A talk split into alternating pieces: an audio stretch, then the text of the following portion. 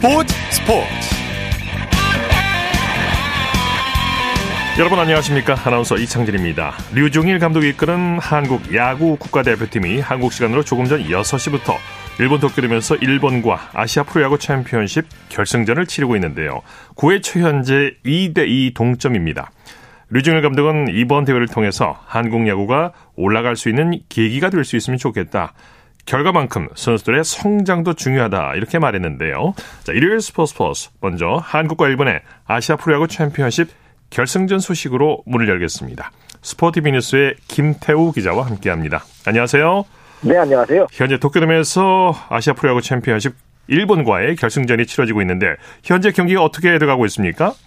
네, 손을 땀에 쥐어 정말 네. 손에 땀이 흐를 정도로 아주 팽팽한 경기 이어지고 있습니다. 지금 현재 말씀하신 대로 9회 초 현재 한국과 일본이 2대 2로 지금 맞서 있는 상황인데요. 예. 예선전에서도 결국 한 점차 승부를 벌였을 정도로 치열하게 맞섰던 두 팀이었습니다. 결승도 전혀 다르지 않습니다. 우리가 3회 1사 1, 2루에서 노시환 선수의 2타점 좌중간 적시타로 먼저 앞서 나갔지만 예. 일본도 반격했습니다. 5회 일본의 마키 선수가 추격에 솔로포를 터뜨렸고요. 6회에는 만나미 선수의 2루타로 시작한 1사 3루 기회에서 사토 선수가 희생 플라이를 치면서 우리로서는 좀 아쉽게 동점이 만들어졌습니다. 이후 두 팀이 불펜 투수를 총동원하면서 힘겨루기 들어간 상황인데요. 우리가 8회 말 1사 1, 2루 위기가 있었습니다. 예. 하지만 여기에서 마운드에 올라온 기아의 최지민 선수가 실점하지 않고 이닝을 마치면서 우리 팀이 현재 9회 초 역전을 노리고 있습니다. 예, 말씀하신 대로 노시환 선수가 존재감을 확실히 보여줬죠. 그렇습니다. 가장 중요했던 호주와 첫 경기에서 대표팀을 위기에서 구해냈던 노시환 선수였는데요. 오늘도 4번 타자답게 일을 했습니다. 0대 0으로 맞선 3회 선두 김혜성 선수가 볼넷을 골랐고 김도영 선수의 희생 번트 때 상대 1루수의 실책으로 무사 1, 2루의 기회가 찾아왔거든요. 여기서 1사 후에 노시환 선수가 좌중간에 떨어지는 2타점 적시타를 기록하면서 대표팀의 귀중한 선취점을 안겼습니다. 네. 양팀 선발은 곽빈 그리고 다스야 선수인데 곽빈 선수가 잘해줬죠. 그렇습니다. 우리 대표팀은 김혜성, 김도영 두 발빠른 선수로 테이블 세터를 구성을 했고요. 이어 윤동희, 노시환, 김휘집으로 이어지는 우타자 중심 타선을 구축을 했습니다. 하위 타선은 김주원, 김형준, 문현빈, 최지훈 선수로 이어졌는데요. 오늘 한일 양국 모두 선발 투수가 잘 던졌습니다. 특히 우리 선발인 두산의 곽빈 선수가 아주 좋은 모습 보여줬습니다. 예. 일본의 만만치 않은 타자들을 잘 잡아내면서 경기 초반 대표팀의 리드에 큰 공을 세웠고요. 사실 위기도 좀 많았습니다. 2회 1사 후에 만나미 선수에게 2루타 그리고 2사 후에 사토와 오카바야시 선수에게 연속 볼넷을 내주면서 만루 위기에 몰리기는 했지만 실점하지 않았고요. 예. 3회에도 두 명의 주자를 내보냈지만 실점이 없었고 4회에는 아웃카운트 3개를 모두 삼진으로 잡아내기도 했습니다. 5회 2사 후 마키 선수에게 솔로 홈런을 맞은 게 조금 아쉬웠지만 그래도 5이닝 동안 1실점 6탈삼진 호투를 펼치면서 경기를 대등하게 끌어가는 데 있어 아주 큰 공을 세웠습니다. 네, 우리 선수들이 오늘 탄탄한 수비를 보여주고 있죠. 그렇습니다. 사실 어린 선수들 위주로 구성이 됐고 도쿄돔 자체가 처음인 선수도 사실 적지 않은데요. 그럼에도 불구하고 앞선 예선 3경기에서 몸이 다 풀렸는지 오늘 경기 초반부터 안정적인 수비로 투수들의 뒤를 받치면서 힘을 내고 있습니다. 8회 2사 1, 2루 위기에서도 우전 안타가 될 수 있는 타구를 김혜성 선수가 잘 잡아서 이닝을 마치는 등 현재까지 수비는 탄탄하게 버티고 있는 상황입니다. 네. 오늘 경기에서 일본을 이기면 아시아 프로야구 챔피언십에서 우리나라가 첫 우승을 달성하는 거죠. 그렇습니다. 이 대회가 2017년 처음으로 개최가 됐었고요. 아시아 지역 젊은 선수들의 기량을 겨루는 장으로 점차 관심도가 높아지고 있습니다. 예. 2017년 초대 대회 당시에는 일본이 우리와의 결승전에서 이기고 우승을 차지했었고요. 당초 2021년 2회 대회가 열릴 예정이었으나 코로나19 여파로 취소돼서 5회 개최됐습니다. 예. 우리는 오늘 일본을 이기면 대회 첫 우승이 되겠고요. 지난 1회 대회는 한국, 일본, 대만 세개 팀이 참가를 했었습니다. 하지만 이번 대회는 호주까지 참가하면서 네 나라가 출 전하는 등 점차 대회 규모도 커지고 있습니다. 네. 우리 대표팀이 결승까지 힘들게 왔어요. 그렇습니다. 첫 경기가 사실 가장 어려운 경기라고 하잖아요. 여기에 복병인 호주와 접전을 치렀습니다. 1대 2로 뒤지고 있다가 8회 동점 만들고 경기를 연장까지 끌고 왔는데 성공했고요. 결국 연장 10회 노시안 선수가 끝내기 안타를 치면서 귀중한 승리를 거둘 수 있었습니다. 예. 예선 두 번째 경기였던 일본과의 경기에서는 상대 마운드를 공략하지 못하고 1대 2로 아쉽게 졌습니다만 결승 진출의 분수령이었던 대만과 예선 세 번째 경기에서 6대 1로 깔끔하게 이기고 2승 1패로 결승전에 올랐습니다. 네. 자, 우리나라의 패에서 결승 진출에 실패한 대만이 호주를 꺾고 3위를 차지했네요. 네, 한일전 결승전에 앞서 열린 3, 4위전에서는 대만이 호주를 4대 3, 9의 끝내기 승리로 이기고 3위를 기록을 했습니다. 호주 야구가 많이 성장했다는 것을 확인할 수 있는 대회이기도 했는데요. 대만이 3회 석점을 먼저 뽑으면서 앞서 나갔지만 호주가 4회 1점, 7회 2점을 뽑으면서 경기를 원점으로 되돌리면서 정말 마지막까지 팽팽한 승부가 이어졌습니다. 예. 하지만 대만이 9회 마지막 공격에서 끝내기 점수를 뽑았고요. 호주는 이번 대회에서 우리나라와의 예선전에 이어서 두 번째 끝내기 패배를 당했습니다. 네. 자, 일본과의 결승전 경기 지금 9회 초 상황이 진행되고 있는데 잠시 후에 결과 다시 전해드리도록 하겠습니다. 자, 이번에는 국내 프로야구 소식 살펴볼까요? 2023 KBO 수비상의 포수와 내야수 부문 초대 수상자가 발표됐죠. 네, 한국판 골드글러브 관심을 모은 수비상의 모든 영광의 수상자가 다 공개됐습니다. 예. 먼저 엊그제 투수와 외야수가 발표됐었죠. 투수는 에릭 패디, 외야수는 홍찬기, 기에르모 에레디아, 박혜민 선수가 수상자가 됐었는데요. 오늘 나머지 포지션 수상자들도 다 발표가 됐습니다. 포수는 리그 최고의 포수로 손꼽히는 두산의 양혜지 선수, 예. 1루수는 KT의 박병호 선수가 수상했습니다. 2루는 키움 김혜성 선수, 3루는 두산의 허경민 선수가 수상을 했는데요. 특이한 것은 유격수 부문이었습니다. 이번 수비상이 객관적인 기록에 현장 투표를 합산해서 진행이 됐었는데 LG 오지환 선수와 기아 박찬호 선수가 너무나도 절묘하게 동점이 됐습니다. 아. 그래서 두 선수가 공동 수상을 했는데요. 이런 경우가 이게, 있군요. 네. 네. 이게 소수점 두째 자리까지 아. 다 정해지는 나오는 투표기 때문에 예. 아, 소수점 두째 자리까지 동점자가 나온다. 이거는 아무도 생각을 못했을 것 같습니다. 경우네요. 네. 네. 오지환 선수, 박찬호 선수 모두 뭐 수비 좋은 선수였는데요. 유격수 부문 수비를 놓고 누가 최고수이냐 굉장한 관심이 있었는데 예. 두 선수가 공동 수상을 했고 내년 승부 또한 흥미로워졌습니다. 네, 소식 감사합니다. 네, 감사합니다. 프로야구 소식 스포티비 뉴스의 김태우 기자와 정리해드렸습니다.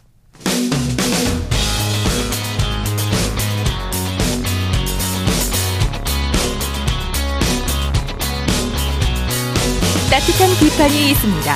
냉철한 분석이 있습니다. 스포츠 스포츠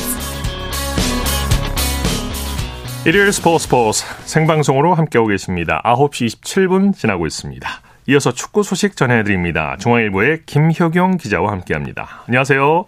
네, 안녕하십니까. 축구 대표팀 오늘 중국으로 출국했죠? 네, 21일 중국 선전 유니버시아드 스포츠센터에서 열리는 북중미 월드컵 아시아 지역 2차 예선 2차전에 나서는 우리 축구 대표팀이 새벽 출국했습니다. 예. 16일 싱가포르전 5대0 대승 이후 하루를 쉰 대표팀 어제 오픈 트레이닝을 했고요. 오늘 새벽 6시 인천공항에 도착해 비행기에 올라탔습니다.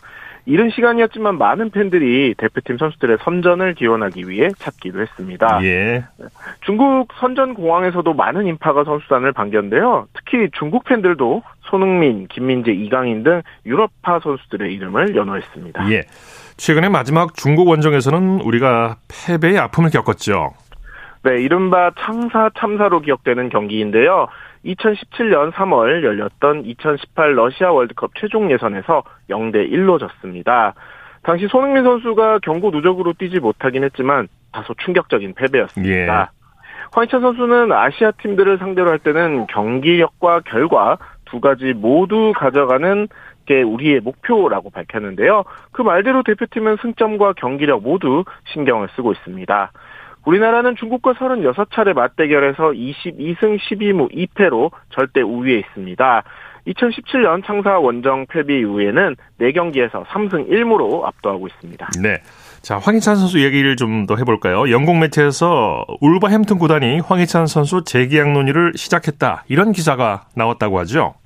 디에슬레틱은 오늘 울버햄튼이 새로운 계약을 놓고 황희찬 측과 대화 중이며 긍정적으로 진전되는 중이라고 보도했습니다. 네. 황희찬과 울버햄튼원의 형 계약은 2026년에 만료가 됩니다. 이 매체는 황희찬이 게리 오닐 감독 밑에서 뛰는 것에 만족한다. 그리고 조건만 괜찮다면 계약을 연장할 것이라고 기대해 볼 수 있다고 전했습니다. 예. 황희찬 선수는 올해 리그 6골을 포함해서 공식전 7골을 넣으면서 공격진의 핵심으로 떠올랐습니다. 지난 14일에는 구단이 수여하는 10월 이달의 선수상도 받았는데요. 자연스럽게 빅클럽들의 관심도 받고 있습니다. 예. 울버햄튼은 사전에 연장 계약을 맺어서 황희찬 선수를 붙잡으려는 것으로 보입니다. 네. 자, 그리고 세계 최고의 골잡이 이엘링 홀란드가 지난 월드컵에 출전하지 못했는데요. 내년 유로 대회에서도 볼 수 없게 됐다고요. 네, 노르웨이는 내일 새벽 스코틀랜드와 유로 2014 예선 A조 마지막 경기를 치릅니다. 예. 하지만 경기 결과와 관계없이 본선 진출은 좌절됐습니다. 24개국이 출전하는 유로 본선에는 개최국 독일을 제외하고 치른 예선에서 10개조 1, 2위가 나서고 나머지 3장은 플레이오프로 가려지는데요. 예. 노르웨이는 조 3위에 머물렀고 스페인과 스코틀랜드에게 결국 티켓을 내줬습니다. 남은 것은 플레이오프 진출뿐이었는데요. 네이션스 리그 B 4조 2위에 오른 노르웨이로서는 플레이오프만이 유일한 기회였는데 다른 조 경기 결과로 인해서 이 가능성마저 사라지고 말았습니다. 예. 홀란은 2019년 처음으로 노르웨이 대표팀에 발탁됐지만 유로 2020과 카타르 월드컵 예선 통과에 실패했습니다. 이번 유로 예선에서는 초반에 부상으로 결장했고 이후에 6골을 넣으며 활약했지만 결국 본선행을 이끌지 못했습니다. 예. 지난 경기 부상 때문에 스코틀랜드와 경기에서도 결장할 것으로 보입니다. 예. 네덜란드는 오늘 새벽에 열린 아일랜드전에서 승리하면서 본선을 통과했네요. 네덜란드는 아일랜드와의 홈 경기에서 전반 11분 바웃 베호르스트가 선제골을 넣어 1대 0으로 이겼습니다. 네덜란드는 프랑스에 이어 B조 2위로 통산 11번째 본선 진출을 확정지었습니다. D조 크로아티아도 본선행에 한 발 더 가까워졌습니다. 오늘 라트비아 원정 경기에서 로브로 마예르와 안드레이 크라마리치의 연속골에 힘입어 2대 0으로 이겼습니다. 예. 최근 2연패를 벗어난 크로아티아는 3위 웨일스를 2점 차로 따돌렸고요. 22일 아르메니아전에서 승리하면 2위를 확정짓습니다. 아르메니아는 이미 탈락이 확정됐고 웨일스는 1위 튀르키에 맞붙기 때문에 굉장히 유리한 상황입니다. 네. 오늘 밤과 내일 새벽에도 본선 진출 국가가 가려지게 되죠. 중요한 경기들 좀 짚어주시죠. 내일 새벽 4시 45분 이탈리아와 우크라이나가 맞붙습니다. 현재 두 나라가 모두 4승 1무 2패 승점 13점으로 맞서 있는데요. 잉글랜드가 이미 1위를 확정 지은 가운데 이 대결에서 2위가 가려집니다. 첫 대결에서는 안방에서 싸운 이탈리아가 2대1 승리를 거뒀는데요. 우크라이나 전쟁 때문에 이번 경기는 중립 지역인 독일 바이아레나에서 열립니다. 예. 이탈리아는 비기기만 해도 2위가 되고 우크라이나는 반드시 이겨야 합니다. 네. G조도 아직 2위가 가려지지 않았는데요. 승점 13점인 세르비아는 불가리아, 승점 11점인 몬테네그로는 헝가리와 마지막 경기를 치릅니다. 한때 한 나라였던 두 나라가 공교롭게도 경쟁 중인데요. 세르비아는 비기기만 해도 본선을 확정 지을 수 있어서 유리한 상황이고요. 예. 몬테네그로는 헝가리를 이긴 뒤 불가리아가 세르비아를 이겨주기만을 바라야 합니다. 네. WK리그 챔피언 결정전 1차전에서 수원FC 위민이 현대제철을 이겼네요. 수원FC는 수원 종합운동장에서 열린 2023 WK리그 챔피언 결정 1차전 홈 경기에서 정규리그 1위인 인천 현대제철에 3대1 역전승을 거뒀습니다. 챔프전은 1, 2차전 스코어 합계로 우승팀을 가리는데요. 3위 수원FC는 전신인 수원시설관리공단 시절 이후 13년 만에 우승에 한 발짝 다가섰습니다. 예. 현대제철이 전반 38분 장창이 페널티 아크에서 패스를 받은 뒤 논스톱 슈팅으로 연결해서 1대 0으로 앞서 나갔는데요. 수원FC에는 지소연이 있었습니다. 후반 28분 페널티 지역 내 간접 프리킥에서 동점골을 넣었고요. 후반 35분에는 드리블 이후 오른발 중거리 슛으로 역전을 이끌었습니다. 후반 45분에는 김윤지 선수가 문전 혼전 도중 추가골을 넣었습니다. 2차전은 오는 25일 인천 남동아시아드 럭비 경기장에서 열립니다. 네. 자, 프리미어리그 사무국이 에버튼의 승점을 무려 10점이나 감점했다고 하는데 이유를 좀 설명해 주시죠. 네, 에버튼 승점이 삭감된 이유는 수익성 및 지속 가능성이라는 규칙을 위반해서입니다. 프리미어리그는 자체적인 재정 규제를 실시 중인데요. 3년 동안 손실액이 1억 500만 파운드, 우리 돈으로 687억 원을 넘어서면 안 됩니다. 네. 하지만 지난 시즌 기준으로 에버튼은 1억 2,450만 파운드 적자를 기록했고 결국 독립위원회에 징계가 회부됐습니다. 네네. 네. 지난달에 닷새 간의 청문회가 진행됐는데요. 결국 에버튼의 징계가 최종 결정됐습니다. 네. 에버튼은 현재 승점 14점으로 14위였는데요. 이번 감점으로 4점까지 줄어들면서 순식간에 강등권인 19위까지 내려앉았습니다. 네, 소식 감사합니다. 네, 감사합니다. 네, 축구 소식 중앙일보의 김효경 기자와 살펴봤고요. 이어서 프로배구 소식 전해드립니다. 스포츠 동아의 강산 기자와 함께합니다. 안녕하세요. 네, 안녕하세요. 남자부 경기부터 살펴보죠. 삼성화재가 KB손해보험에게 짜릿한 역전승을 거뒀네요. 그렇습니다. 오늘 대전에서 열린 남자부 경기에서 삼성화재가 KB KB손해보험에 세트스코어 3대 2의 역전승을 거뒀습니다. 네네. 오늘 승리로 삼성화재는 3위로 올라섰고요. KB손해보험은 그대로 최하위에 머물렀습니다. 네. 요스바니 선수가 힘을 내면서 삼성화재가 살아나기 시작했죠. 그렇습니다. 이 요스바니 선수 오늘 블로킹과 서브 4개 포함 총 39득점, 후위 공격 13점을 포함해서 트리플 크라운을 작성했는데요. 뭐 요스바니 선수의 활약도 있었고 김정호 선수가 16점, 김준우 선수가 11점을 올리면서 확실하게 지원 사격을 해준 게 승리에 큰 힘이 됐습니다. 네네. KB손해보험은 1, 2세트를 먼저 따냈는데도 불구하고 뼈아픈 역전패를 당했어요. 그렇습니다. 아무래도 황경민 선수가 없었던 게 오늘 경기에서 좀 아쉽게 작용을 했는데요. 뭐 비에나 선수가 블로킹 5개 포함 29점, 한국민 선수가 무려 88.9%의 공격 성공률로 10석점을 올렸지만 황경민 선수의 부재가 더 뼈아플 수밖에 없었습니다. 네. 자, 대역전승을 이끄는 삼성화재 김상우 감독 승리 비결을 뭘로 꼽았습니까? 네, 김상우 감독은 오늘 경기 후에 굉장히 져서는 안 되는 경기였는데 선수들이 정말 끝까지 잘 버텨줬다고 칭찬을 하면서 요스바니 선수의 포지션을 아웃사이드 히터에서 아포짓 스파이커로 변경한 게 적중했다고 밝혔습니다. 예. 이 요스바니 선수가 아포짓 스파이커로서 공격에만 집중한 것이 확실히 본인의 강점을 살리는데 도움이 됐다고 판단했습니다. 예. 여자부 살펴보죠. IBK 기업은행이 페퍼 저축은행을 꺾고 귀중한 승리를 거뒀네요. 그렇습니다. 여자부 경기에서는 IBK 기업은행이 그 적지에서 페퍼저축은행을 3대 1로 꺾었습니다. 네. 오늘 IBK 기업은행은 승리로 5위로 올라섰고요. 페퍼저축은행은 2연패로 7위에 머물렀습니다. 네, IBK 기업은행이 팀 블로킹과 서브에서 페퍼저축은행을 압도했죠. 그렇습니다. 오늘 기업은행은 블로킹에서 13대 8, 서브에서 6대 0으로 페퍼저축은행을 압도했고요. 범실수에서도 15개로 23개를 기록한 페퍼저축은행보다 8개나 적었습니다. 예. 그만큼 안정적인 경기를 펼친 덕분에 승리를 가져올 수 있었습니다. 네. 김하경 선수를 투입한 김호철 감독의 전략이 통했어요.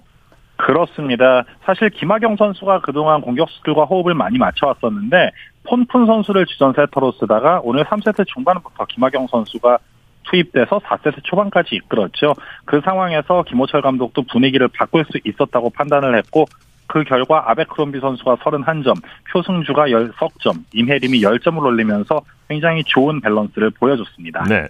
기대했던 어르헝 선수는 1세트밖에 나오질 않았죠? 그렇습니다. 이 어르헝 선수가 지난 시즌 드래프트 전체 1순위로 굉장히 기대를 모으고 있는 미드브워커인데요. 지금 꾸준히 1세트씩만 기용을 하고 있습니다. 조트린지 감독은 어르홍 선수의 한 어려운 선수를 한 세트만 기용하는 부분에 대해서 아직 신체적으로 완벽하게 준비가 되지 않았다는 이유를 예. 썼는데요. 이게 경기 결과에는 크게 영향을 미치지 않는다는 판단을 하고 있습니다. 네. 자, V리그 남녀부 순위 한번 살펴보죠. 네, 남자분은 승점 22점의 우리카드가 선두고요. 19점의 대한항공이 2위, 16점의 삼성화재와 15점의 OK금융그룹이 3위와 4위입니다.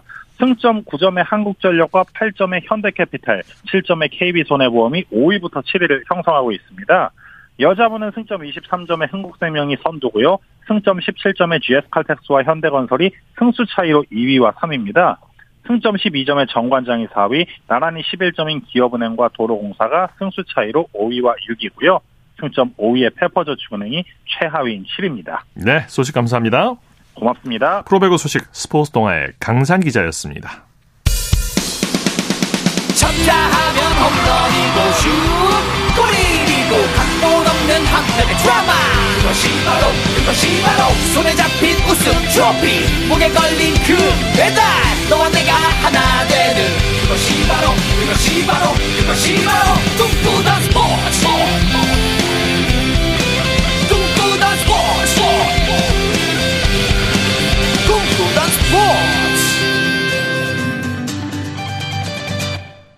자, 이어서 프로농구 소식 살펴보겠습니다. KBS N스포츠의 손대범 농구 해설위원과 함께합니다. 안녕하세요. 네, 안녕하세요. 먼저 고향으로 가보죠. 선두 DB 기세가 대단하네요. 소노를 꺾고 연승 행진을 이어가고 있죠. 그렇습니다. DB가 고향에서 열린 소노와의 원정 경기에서 99대 91로 승리를 했습니다. 네. 어, 오늘 경기 승리로 인해서 5연승, 현재 승률이 92.3%로 10개 구단 중 단독 선두를 달리고 있습니다. 네. 오늘 경기 역전에 역전을 거듭했는데 DB가 대단한 뒷심을 발휘했죠. 그렇습니다. 오늘 경기 역전만 9번 이루어졌을 정도로 예. 굉장히 치열했습니다. 어, 소노가 전반에 16점 차로 앞서갔지만 이 3쿼터 초반 DB의 수비에 막히면서 어려운 경기를 풀어갔고요.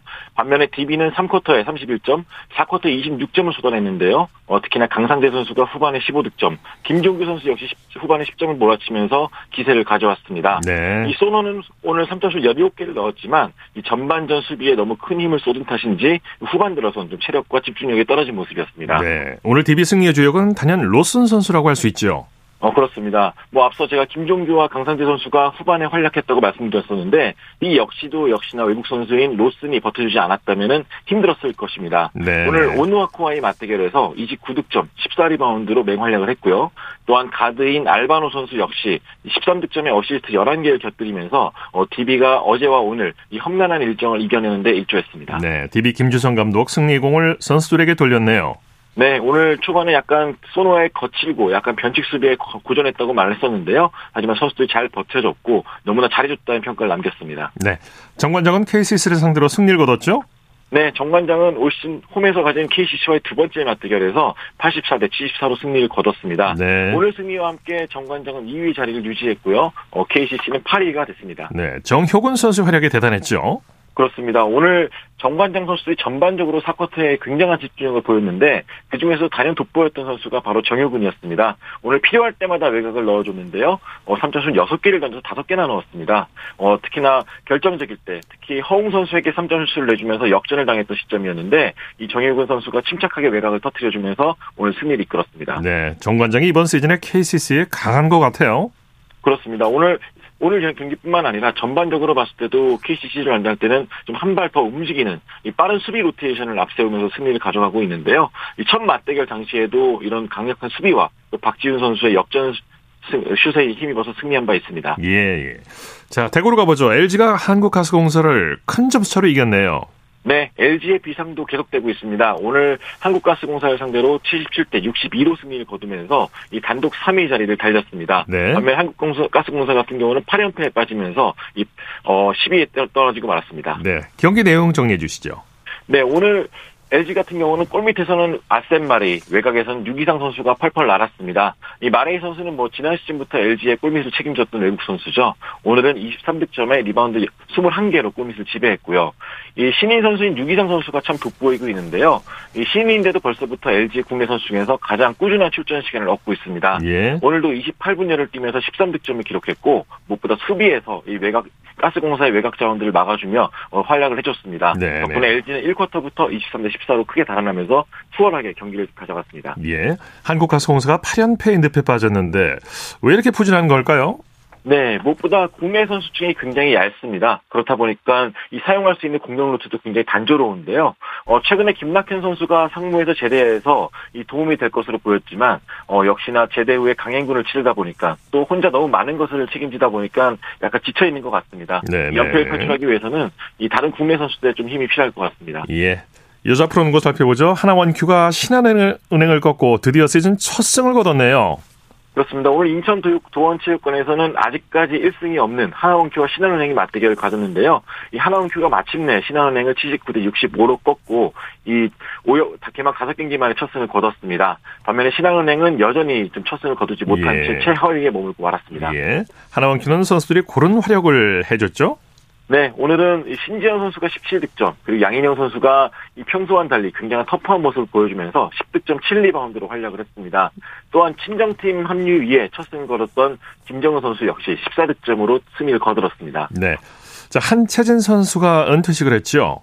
네, 어, 지난 시즌을 끝으로 은퇴한 한채진 선수가 오늘 이제 은퇴 후 처음으로 팬들 앞에 섰는데요. 어, 신한은행이 경기에 앞서서 이 한채진 선수를 위한 은퇴식을 열어줬습니다. 예. 어, 선수들이 모두 좀 합심해가지고 많은 행사도 가졌는데 아쉽게도 승리를 거두지 못하면서 어, 은퇴식을 빛내지는 못했습니다. 예. 자, 호주에서 뛰고 있는 이현중 선수가 15분 동안 출전했네요. 네, 오늘 이현주 선수가 소속된 일라와라 호크스가 이 뉴질랜드 브레이커스를 상대로 원정 경기에서 69대 65로 이겼습니다. 네. 오늘 경기는 일라와라 호크스의 감독 교체 후 첫 경기였는데요. 어, 이현중 선수가 이 새로운 감독 밑에서 얼마나 뛰게 될지가 관심사였죠. 오늘 이현중 선수가 15분여를 뛰면서 7득점을 기록했습니다. 뭐 득점 자체가 많지는 않았지만 이 승부처, 이 한 골이 필요할 때 꾸준히 기용되면서 이 감독이 얼마나 이현중 선수를 신뢰하는지 알 수가 있었고요. 네. 이현중 선수 역시나 중요한 자유투 3개와 함께 리바운드까지 잡아내면서 이 앞으로의 행보를 또 기대했습니다. 네. 자, NBA 소식 살펴보죠. 오클라호마 시티가 골든 스테이트를 상대로 승리를 거뒀네요. 네, 오클라호마 시티 썬더가 골든스테이트 원정 경기에서 130대 123으로 승리하면서 상승세를 이어갔습니다.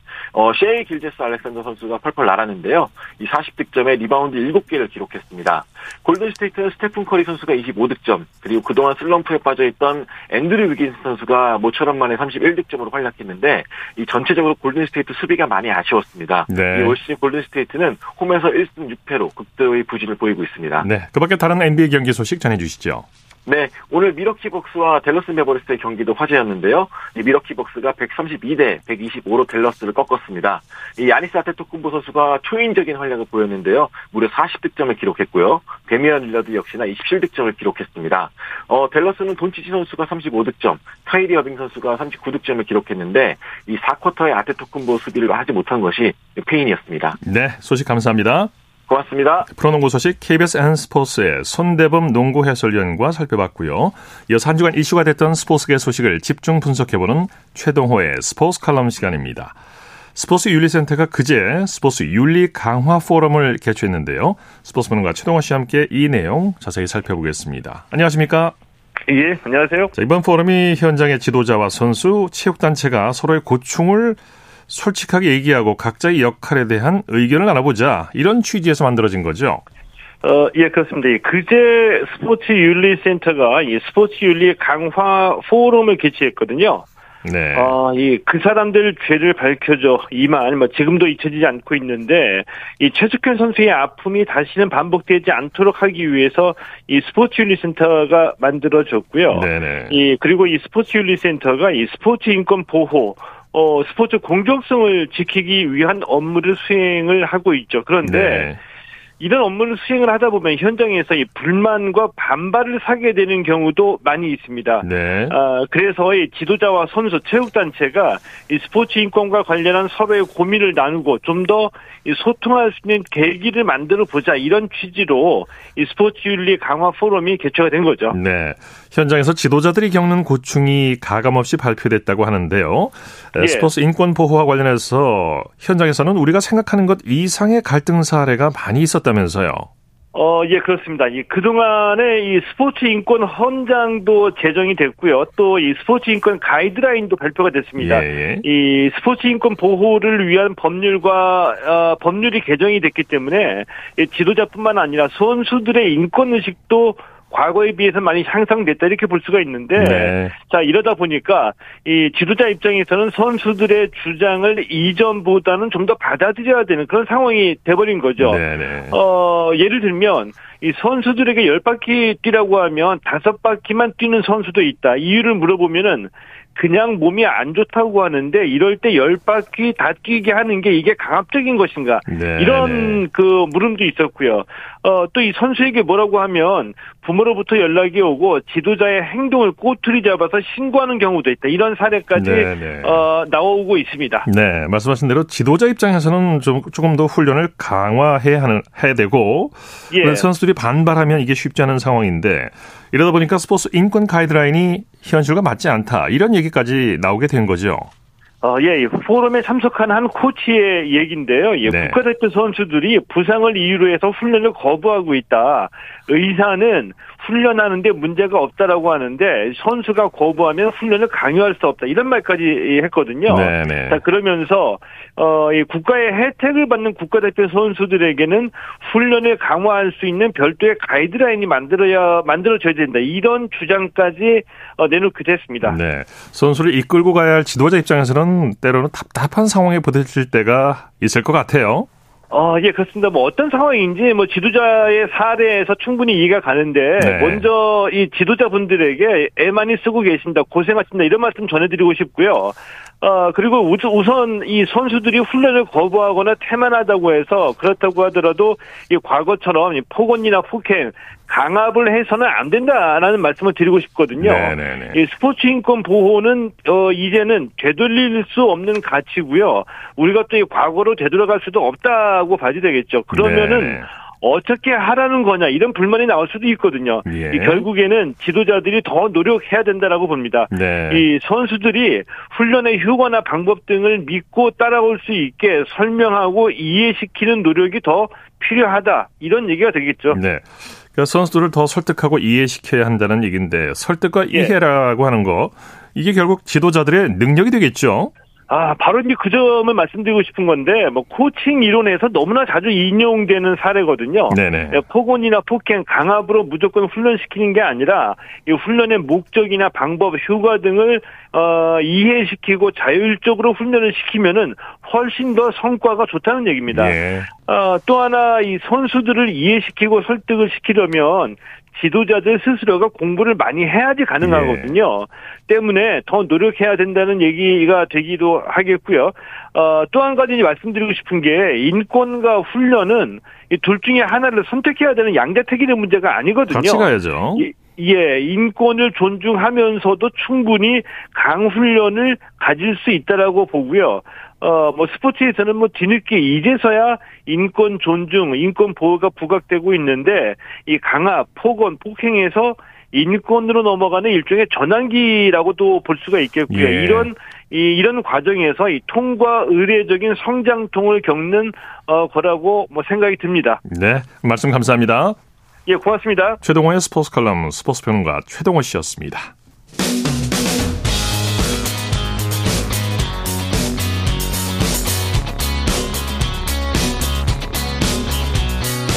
따뜻한 비판이 있습니다. 냉철한 분석이 있습니다. 스포츠 스포츠. 일요일 스포츠 스포츠 생방송으로 함께하고 계십니다. 9시 51분 지나고 있습니다. 이어서 다양한 종목의 스포츠 소식을 전해드리는 일요 스포츠 와이드 시간입니다. 곽지현 리포터와 함께합니다. 어서 오십시오. 네, 안녕하세요. 피겨스케이팅 여자 싱글 기대주 김채연 선수가 시니어 그랑프리 5차 대회에서 아쉽게 메달을 놓쳤네요. 그렇습니다. 한국 시간으로 오늘 핀란드 에스포에서 열린 여자 싱글 프리스케이팅에서 김채연 선수 이 총점 115.23점 받았습니다. 네. 이 3위 미국 선수에게 3. 3.97점 차로 밀려서 시상대에는 오르지 못했고요. 이게 김채연 선수는 지난달입니다. 시니어 그랑프리 2차 대회에서 은메달을 땄고 이번 대회 4위로 랭킹 포인트 점수 22점을 쌓았습니다. 네. 그래서 중간 순위 6위에 이름을 올렸고요. 그러니까 이번 시즌 일정을 모두 마쳤는데 오는 24일에 개막하는 그랑프리 시리즈 최종전에 출전하는 경쟁자들의 그 결과에 따라서 이 그랑프리 파이널 진출 여부가 결정됩니다. 네. 자, 한국 여자 프로골프의 최강자 이예원 선수가 챔피언십에서 또 우승했네요. 그렇습니다. 오늘입니다. 이 부산 해운대 비치 골프 앤 리조트에서 열린 위믹스 챔피언십 둘째 날입니다. 이예원 선수 5언더파 67타를 적어내서 예. 우승했습니다. 예. 그러니까 이번 대회 방식은 참 독특합니다. 이틀 동안 진행이 됐는데 어제 대회 첫날에서는 이 매치 플레이 방식으로 경기가 펼쳐졌어요. 예. 그러니까 여기서 이긴 선수가 A 그룹, 그리고 패한 선수가 B 그룹으로 편성이 됐고 그러니까 최종 라운드에서 18홀 스트로크 플레이 방식으로 경기가 진행이 됐습니다. 네. 그래서 A 그룹에서 최저타를 기록한 이예원 선수가 우승을 한 겁니다.